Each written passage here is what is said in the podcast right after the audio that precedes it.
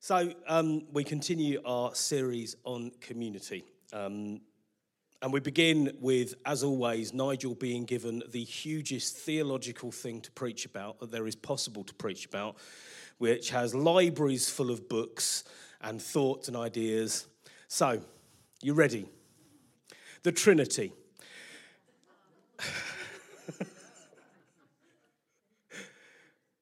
right, what is the Trinity, everybody? It is Father, Son, and Holy Spirit. See, that is what, in part of what I do is marketing and PR, and that is what we call good branding. What you'll see in front of you is the Celtic version of the traditional symbol of the Trinity, and it's brilliant. It's such a good logo. Sorry to bring it down to that level, but it kind of says everything. It is one sign joined together you can see there's distinct parts to it, but they're the same, they're united.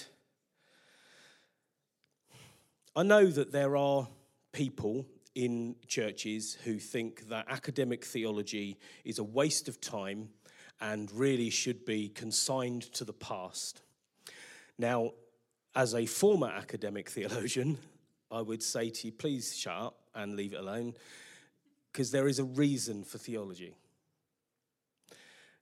The reason for academic theology is to take the incredibly complex, universe encompassing, wonderful, wonder making idea of God and make it comprehensible enough that when I say the word Trinity, you know what I mean. Without all of that work, it is just a word. Now, I know that most of you are really good Bible believing Christians. Yes? Yeah? And if it's not in the Bible, you don't want to believe it. Is that right? Hate to say this, guys, the word Trinity is not in the Bible. it is a word which is used to cover an incredibly rich, important concept Father, Son, Holy Spirit, one God, three persons. Now, the idea of one God in three persons, that is all over the Bible. I mean, it appears first in Genesis 1 and it goes all the way through to the end.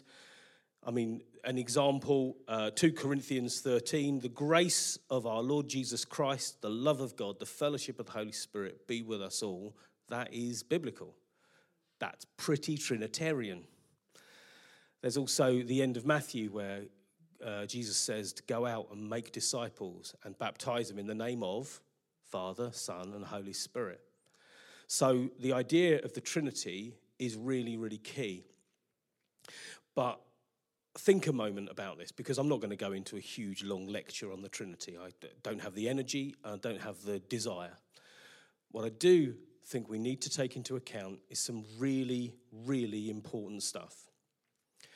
The Father is not like the Son. The Son is not like the Spirit, and the Spirit is not like the Father.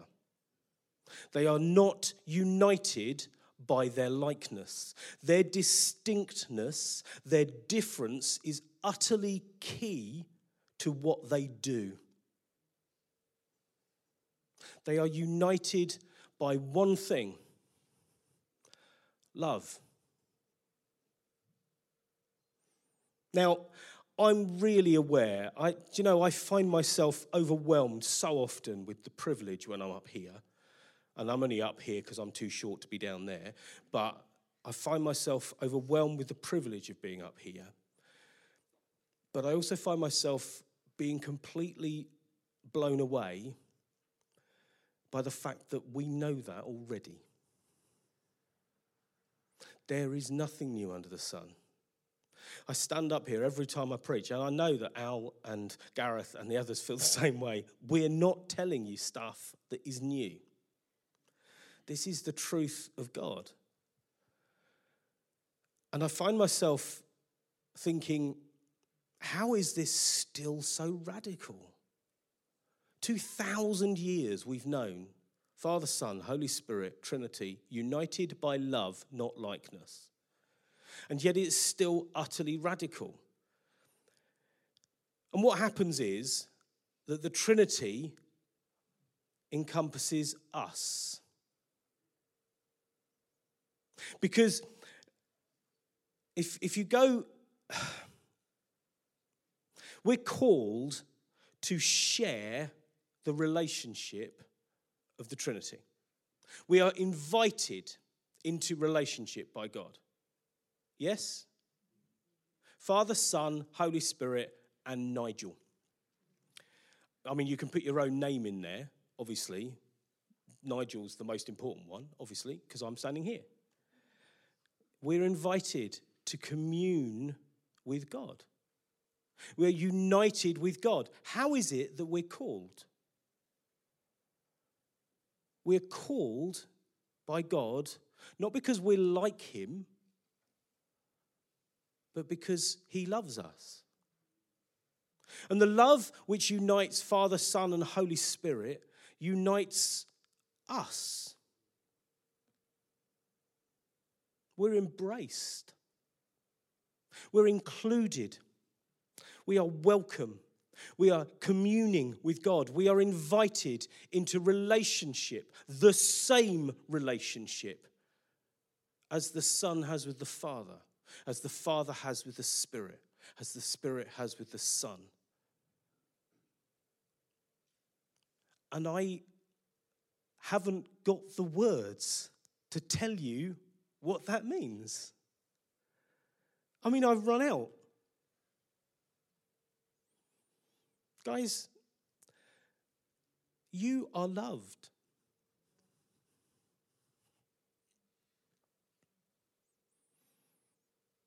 Shall we go home? That's the most important thing. And I can't, I just, if you don't know who this God is, and it just seems like some kind of weird thing that people talk about in this building, let me invite you to know him. I invite you to respond to his invitation. He says, I love you. We'll get to the verse in a minute, but it's the right point to do it now. I love you with an everlasting love. I have called you by name. You are mine. You may feel like you've done nothing in your life worthy of that call, and you haven't. And if there's anyone sitting in here who thinks, well, I'm a good person, God loves me because I'm good, He doesn't because you ain't. God loves you because He loves you. And He calls you because He loves you. And He encompasses you because He loves you. And He invites you into relationship because He loves you. And the Trinity becomes a quadrinity, I suppose it would be. But actually, it's eternal because as a community of faith, we are all called by that same love. And we are united with God by love. So, Trinity, God, united with each part by love. Father, Son, Holy Spirit, united by love. Includes me by love. Includes you by love. How can I not love you like He loves me? How can you not love me like he loves you? And it's such a humongous idea. I find my mind just, I can't get hold of it. And it's so obvious. And you're sitting there thinking, or you might be sitting there thinking, well, yeah, duh. But the truth, this is still radical. The church has been in existence for 2,000 years. And I dare you, I dare you to tell me we've got this right. I mean, I can get quite passionate. That I'll get passionate about. We're such a diverse group. And actually, we weren't the first ones because the first group we see is the disciples. Jesus calls his disciples together and he calls them and they're united by love. And we've heard already in the last few sermons about the 12. Just to get pedantic, the 12 are not the disciples. They are called out from among the disciples, the 12 of the apostles. However, that's the list of people we've got. And you just have to look at Simon the Zealot, Matthew the tax collector to know how diverse that is. Because Simon the Zealot was a political nutter who wanted Rome out. Matthew worked for Rome. But actually, there's an even better example of the diversity and the tension which exist amongst the disciples. Peter says, No, Jesus, you ain't doing that. I mean, you've got to have really hit a nerve when Jesus turns around to you and says, Get behind me, Satan. No? You'd all, you'd all cope with that. I have to say, if Sophie turned around to me and said, Nigel, get behind me, Satan, I'd think I'd done something wrong. But that's what he does. But they are held together not by their likeness, not by the fact that they are all the same. They are not. And the whole point that they're held together is they're not. Because they're held together by love, not like. We are not liked into the kingdom, we are loved into God's kingdom.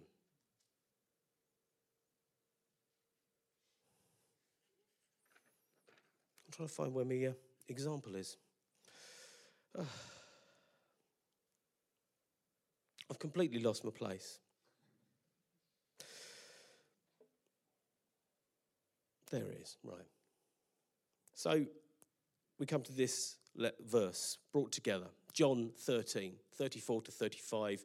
This is the New Living Translation. This is what Jesus calls us to. So now, I'm giving you a new commandment love each other, just as I have loved you, you should love each other. Your love for one another will prove to the world that you are my disciples. I think that's wrong because it's very clear to me with the history of the church. What proves that we're disciples is our judgmentalism. Oh, no, sorry, sorry, I'll get mixed up. No, what proves we're Jesus' disciples is the fact that we sing songs that were written after 1989. No, no, no, sorry. What proves that we're his disciples is that we're all extroverts. Or that we pray when we kneel, or that we. No, you see, that's the problem, isn't it? This is so simple, and we have got it wrong so often. And I get it wrong all the time, and you do too. How will they know we are his disciples? By our. Really? Hmm. By our. For one another. Our love. Not by our likeness, not by how similar we do things. They will not know we are Christians by our music or our extroversion or our introversion, or even, to be really radical, they won't know we're Christians by our righteousness. Doesn't say that. They will know we're Christians by our love.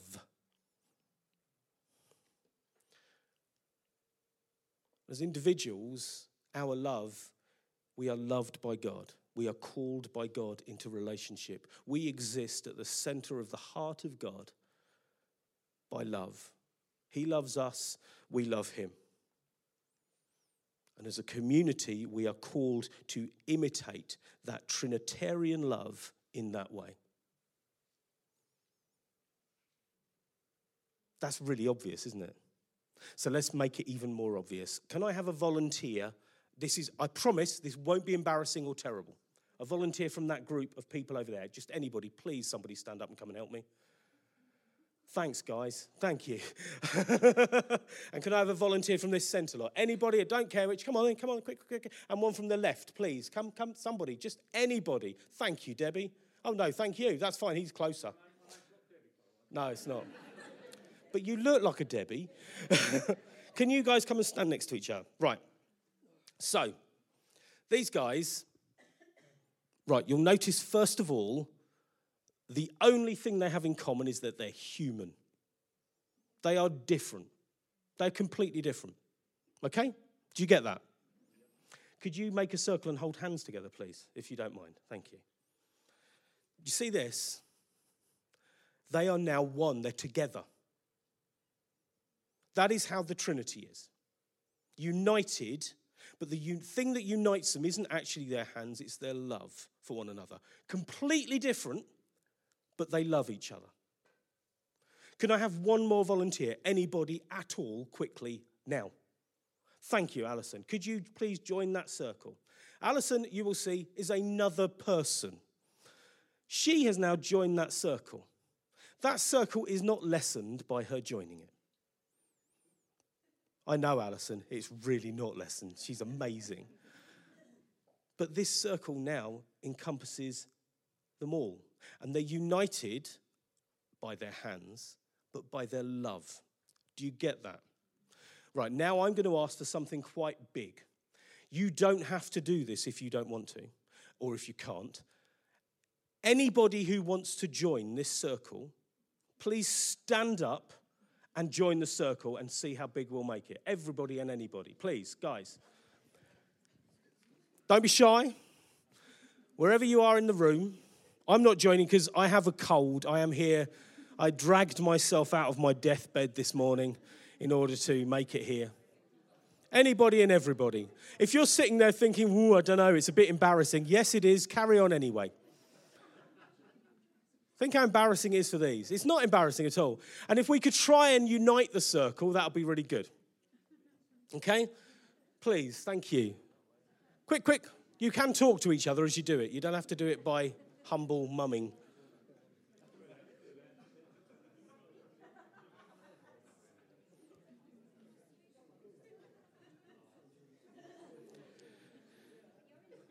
Okay. Now look around you.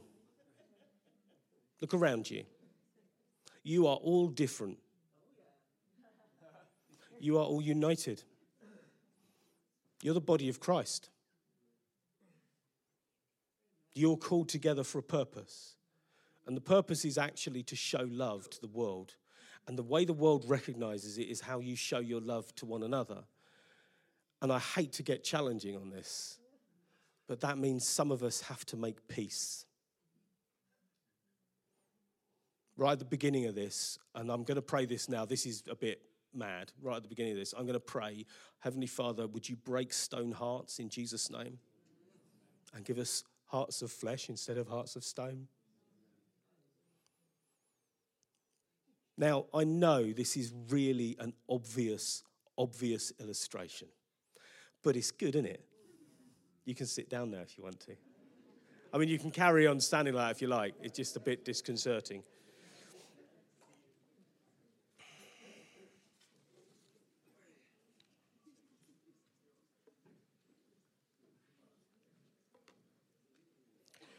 So we are called into God's into union with God, into our togetherness with God in the Trinity by love. Do you get that? Yes? I mean, I couldn't make it much clearer without a big hammer, could I really? But I think this is a fair statement. If you know the love of God, hospitality is not an option, it is simply the natural consequence. The title of this sermon, we'll get to it, see, is Community, Trinity, and Hospitality. And you may have sat there many times, probably while I was preaching, thinking, I wish he would get to the point that makes it not academic, but actually about our real lives. Yes? Don't have to admit that. Some of you are smiling quite knowingly. this is the point. See, if we have received God's love genuinely, we can't help but show it. And if we're not showing it, that asks a big question, a really big, uncomfortable question. Because Jesus says they will know who we are by our love for one another. Not by whether we're right, but by our love. And my God, that is a hard thing to take on.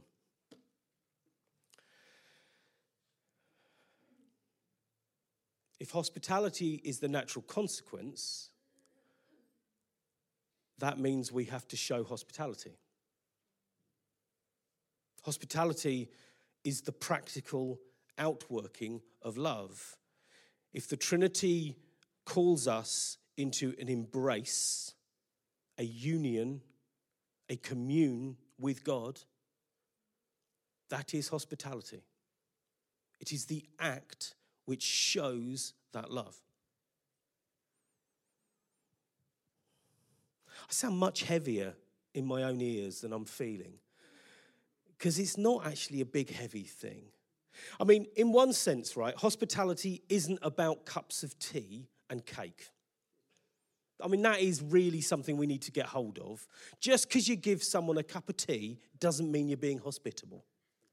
But on the other hand, it is kind of about cups of tea and cake. because people kind of know they're loved when you give them things with no strings attached.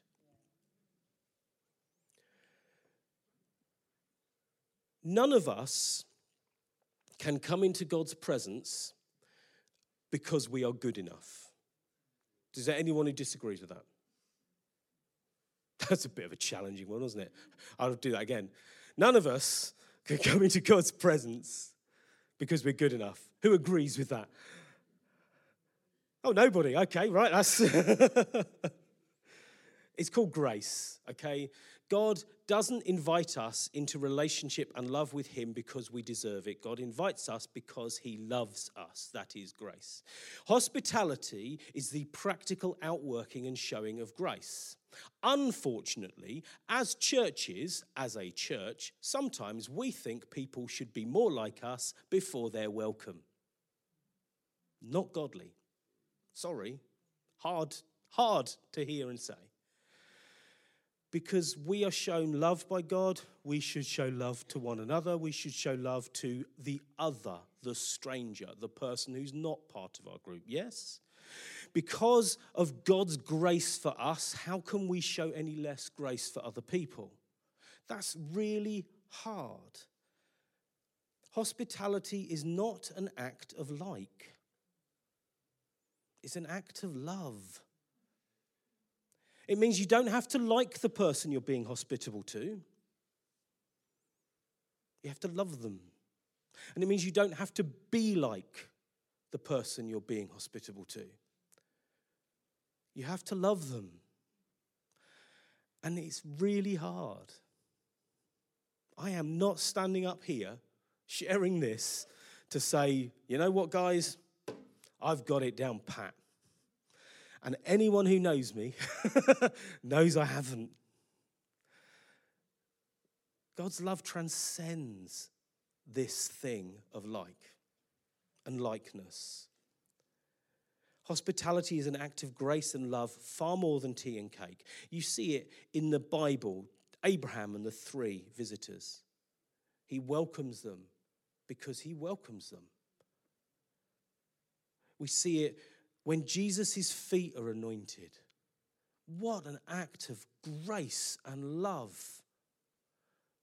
Just lavish, I love the word lavish, lavish generosity. And we see it when Jesus washes the disciples' feet. If you want something to read this afternoon, read John 14. I think it's 14. I can never remember 13 or 14. Read it. Jesus washes the disciples' feet, and he doesn't do it because they're like him, and he doesn't do it because it will make them like him, and he doesn't do it because he thinks it's a good thing to do. He does it because his root and foundation, it says, is in the Father. He knows who he is. Therefore, he got up and washed his disciples' feet. So, just phenomenal stuff. And this is not new. And I'm so sorry if you're bored and sitting there thinking, oh, he's, they're telling us the same thing over and over again. It's just the right thing to say. It's just right to love the other person. But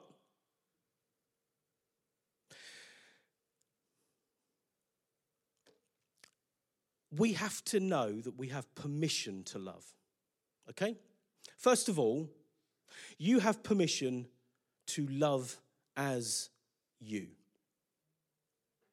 Some of you are really outgoing and love being around people.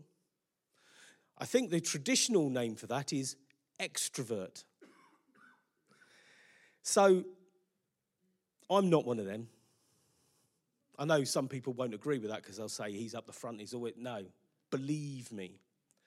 I go through the floor when somebody, when I walk into a room. I find it so hard. And you know, when they say things like Al did this morning, where they say, I want you to turn around to the person next to you, pray for each other, and just, just swap clothes. okay, maybe I went a bit far. I want to crawl under my chair at that point. Now, I know that asking this is just stupid. But is there anyone who feels like that as well? The trouble is, if you feel like that, you're not going to say so. See, hospitality is not a, practice of extroversion, it's an overflow of love. And I still love people because God loved me first. And hospitality doesn't always look the same for everyone. And I just feel it's really important. I confess I am an introvert.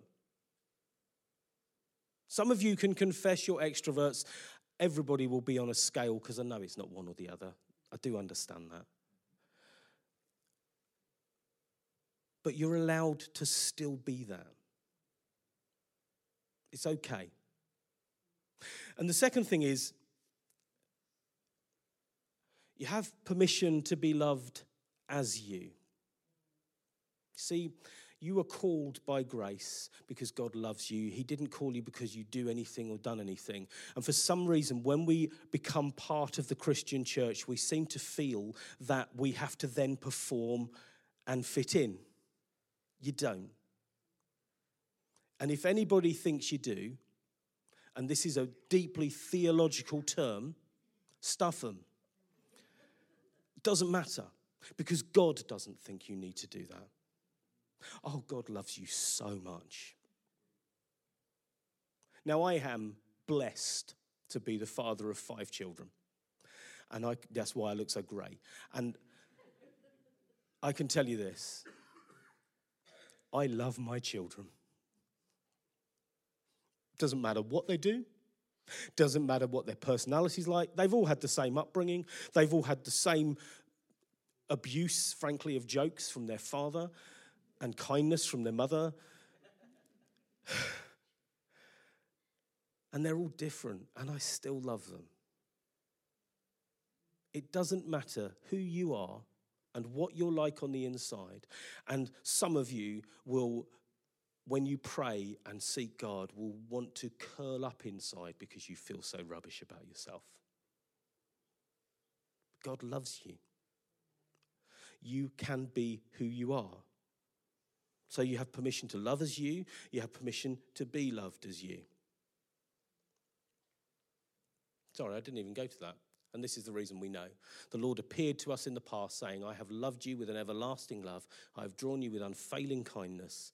That is what God says about you. It doesn't say on that, I have drawn you with an everlasting love as long as you wear checked trousers and a hat. Or as long as you speak out at the right points and sit down at the right points. It doesn't say that. It says, I love you with an everlasting love, period. Well, it's not period, it's kind of a colon, but you know. I have drawn you with unfailing kindness. I just find that tingly. And so this is the passage love each other. Just as I have loved you, you should love one another. Your love for one another will prove to the world that you're my disciples. Just a few things to say as I bring this to land before we do something together.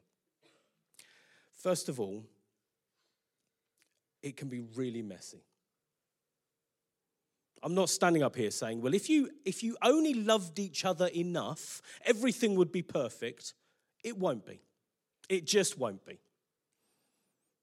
And if you can find that in the Bible for me, then I'd be really happy to be taught. I've read quite a lot of it, uh, actually, all of it at some point. I haven't taken it all in, if I'm honest.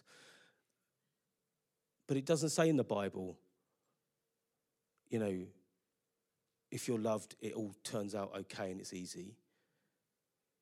I mean, for most of the people in the Bible, the beginning of their troubles was when they were loved by God. Because they suddenly have to change. Because the second thing is this it can be really uncomfortable. Love is uncomfortable. And anyone who says, genuinely, anyone who says that as long as you love people, everything will be flowers and fluffy and easy, they're lying, or they're deluded, or they're just not right. Jesus loves you with an everlasting love. The disciples he loved, who we've talked about, they all had problems. Why should you be any different? It's okay. It's all right. It can be messy, it can be uncomfortable, but in hospitality, the expression of love and grace, I'm telling you this, it is truly evangelistic and it is life changing. I would say if there's one thing I've learned in my years as a Christian, it's this. When somebody genuinely comes into the presence of God, they are changed. Now, it can be that they shut down and they reject it. That can be the change that happens. But often it's not. It's they open up and they say, I didn't know. Who is this God? And then the journey of the life of a Christian is the transformation that takes place. You see, there is grace. We can come into the presence. It does not matter. God loves you, whatever your sexuality or gender, whatever your politics, whatever football team you support, whatever your nationality, whatever your color, whatever anything. God loves you. It is a, an undeniable fact from Scripture. It is just incontrovertible. God loves people. But when people come into God's presence, they change to reflect God. And it is not my job to tell people what they should look like. And it's not your job either, it's God's job. Now, sometimes God speaks through us, but God's voice is always the voice of grace and love. God, save me from the times when I sound unloving. So, one last thing, just to prove how transforming and amazing hospitality, grace, love shown are. Can I ask a question? And if it would be really helpful to me, whether you're introverted, extroverted, or utroverted, or whatever it might be, ambiverted it would be, wouldn't it? It'd be ambiverted. God, I like that word. If on your journey to becoming a Christian, or to be on your journey as a Christian, you have been encouraged, changed, transformed, loved by another Christian who just was there for you, could you stand up, please?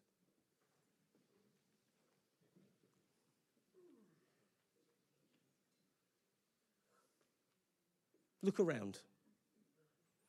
That's how powerful hospitality is. Because that's what happens. So, you can sit down again now. I just wanted to make the point. Um, we're coming into land. I couldn't think of a better way to do this than by taking communion together. Okay. It's really important that we understand that communion, whether you have it in this cup or a shared cup, whether it's alcoholic or non alcoholic, whether it's pink, blue, green, yellow, whatever, means the same thing. And it means this this is the sign of God's love. For 2,000 years, we and countless other Christians from countless other traditions, from unbelievably different people who, frankly, we wouldn't like to the ones we would passionately follow, have taken this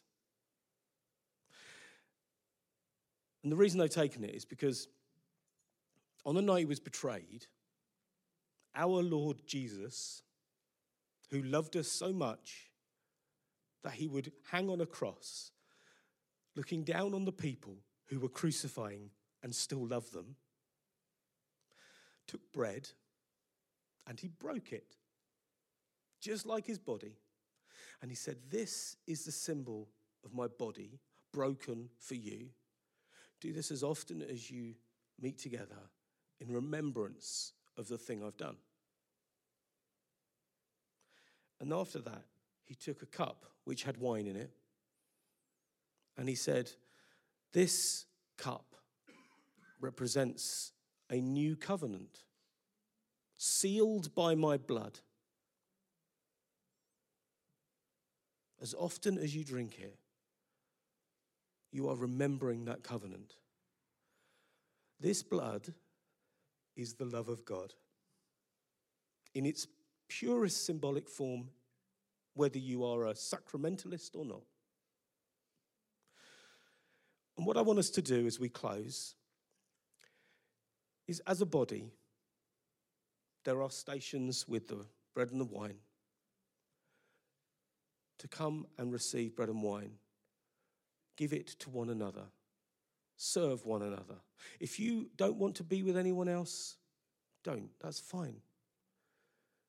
But we're just going to close as we listen to music and we just spend time together taking communion. So, the body of Christ broken for you, the blood of Christ shed for you.